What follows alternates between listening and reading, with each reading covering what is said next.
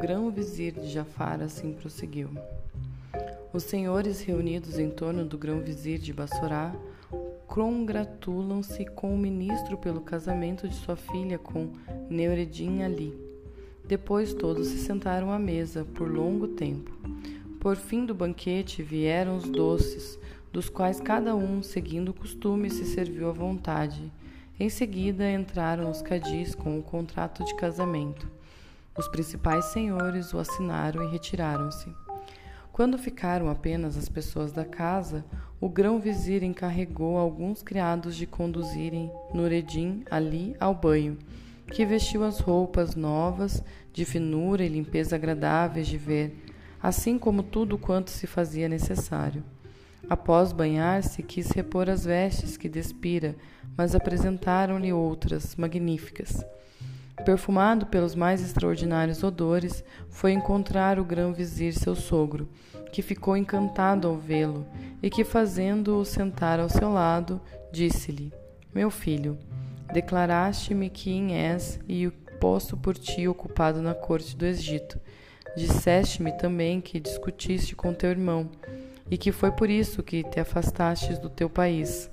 Peço-te que me conte tudo e me explique bem o motivo dessa discussão. Deves agora perfeita confiança em mim e nada deves me ocultar.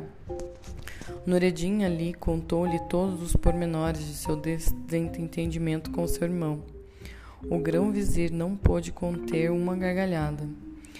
Eis que disse ele: O que há de mais extraordinário no mundo? É possível, meu filho, que a discussão tenha chegado a tal ponto que, por um simples casamento imaginário, sinto muito terdes agastado por uma insignificância com o teu irmão mais velho. Vejo, contudo, que ele foi culpado de se ofender com o que lhe disseste brincando, e devo dar graças ao céu por uma divergência que me proporcionou um genro igual a ti. Mas, acrescentou, a noite já está adiantada e é tempo que te retires. Vai, meu filho, tua esposa te aguarda. Amanhã lhe apresentarei ao sultão e espero que ele te receba de modo que ambos fiquemos satisfeitos. Nureddin Ali deixou seu sogro para ir ao aposento de sua mulher. O interessante é que no mesmo dia em que se realizavam tais núpcias em Bassorá, Shemseddin Mohammed contraía as suas no Cairo. Eis os pormenores do seu casamento. Após Nureddin Ali ter se afastado do Cairo com a intenção de nunca mais voltar, Shemseddin Mohammed, seu irmão mais velho, que fora caçada com o sultão do Egito, e de volta ao fim de um mês, o sultão deixara-se levar pelo ardor da caçada e estivera ausente durante todo aquele tempo. Correu ao aposento de Nureddin Ali, mas ficou admirado ao saber que, sob o pretexto de uma viagem de dois ou três dias, partira montando numa mula e não tornara a aparecer.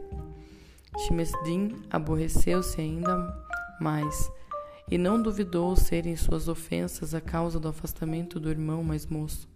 Assim enviou um mensageiro que, passando por Damasco, chegou até Alepo, mas Nureddin vivia então em Bassorá.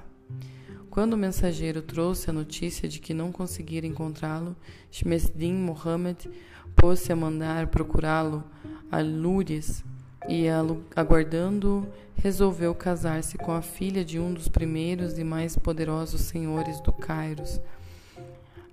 No mesmo dia em que seu irmão desposava a filha do grão-vizir de Bassorá. Não é tudo, comendador dos crentes, prosseguiu Jafar.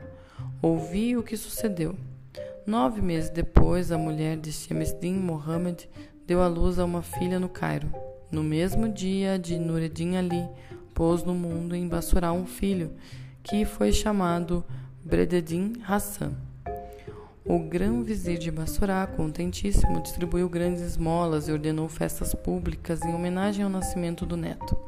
Em seguida, para provar ao genro toda a sua alegria, foi ao palácio suplicar humildemente ao sultão que cedesse a Nureddin Ali o seu posto, a fim de que antes da sua morte tivesse o consolo de ver seu genro grão-vizir no seu lugar.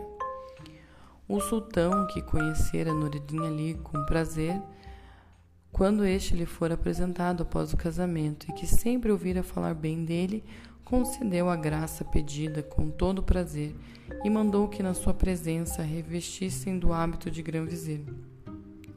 A alegria do sogro completou-se no dia seguinte, quando viu o genro presidir o conselho e desempenhar todas as funções de grão-vizir.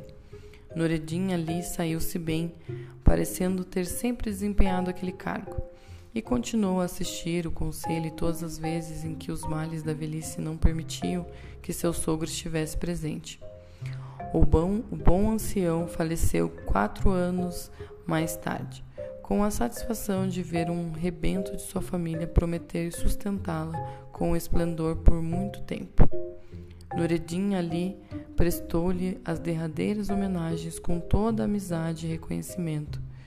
Quando Brededin Hassan, seu filho, atingiu a idade de sete anos, confiou-o a um excelente mestre que começou a educá-lo de modo digno do seu nascimento. É verdade que encontrou naquele menino um espírito vivo, penetrante e capaz de aproveitar os bons ensinamentos. Sherazade ia continuar, mas percebendo que era dia, calou-se. Prosseguiu a noite seguinte, dizendo ao sultão da Índia: